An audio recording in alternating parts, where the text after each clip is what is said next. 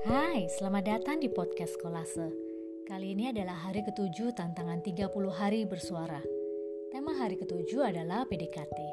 Tema yang evergreen, selalu asik untuk disimak dan selalu pengen tahu cara jitunya. Aku lihat dari sisi perempuannya ya. Nah, kalau kamu lagi di PDKT-in, santai aja, nggak usah baper.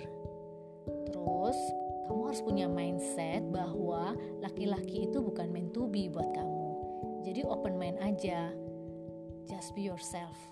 Gak usah kikuk, gak usah grogi, dan juga gak usah buru-buru bilang I love you atau manggil nama kesayangan atau juga manggil mama papa. Jangan bucin atau panik karena semua orang atau teman-temanmu udah pada punya pasangan. Jadi semacam kamu ngejar target gitu. Nah, berikutnya adalah jujur. Kalau misal dalam berkomunikasi kamu nggak ngerti, sebaiknya kamu tanya.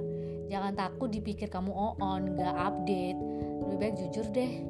Kalau emang beneran nggak tahu ya. Terus komunikasikan dua arah.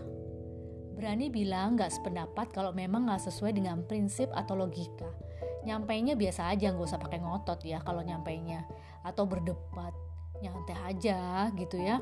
Karena dari kamu nyampein apa yang tidak sesuai dengan prinsip kamu, kamu bisa ngelihat karakter si cowok itu gimana. Kemudian lemparkan kasus yang sifatnya prinsip dan lihat gimana cowok itu untuk bisa mecahin masalah itu. Itu aja sih tips dari aku bagaimana nyikapinya kalau ada cowok PDKT-in kamu.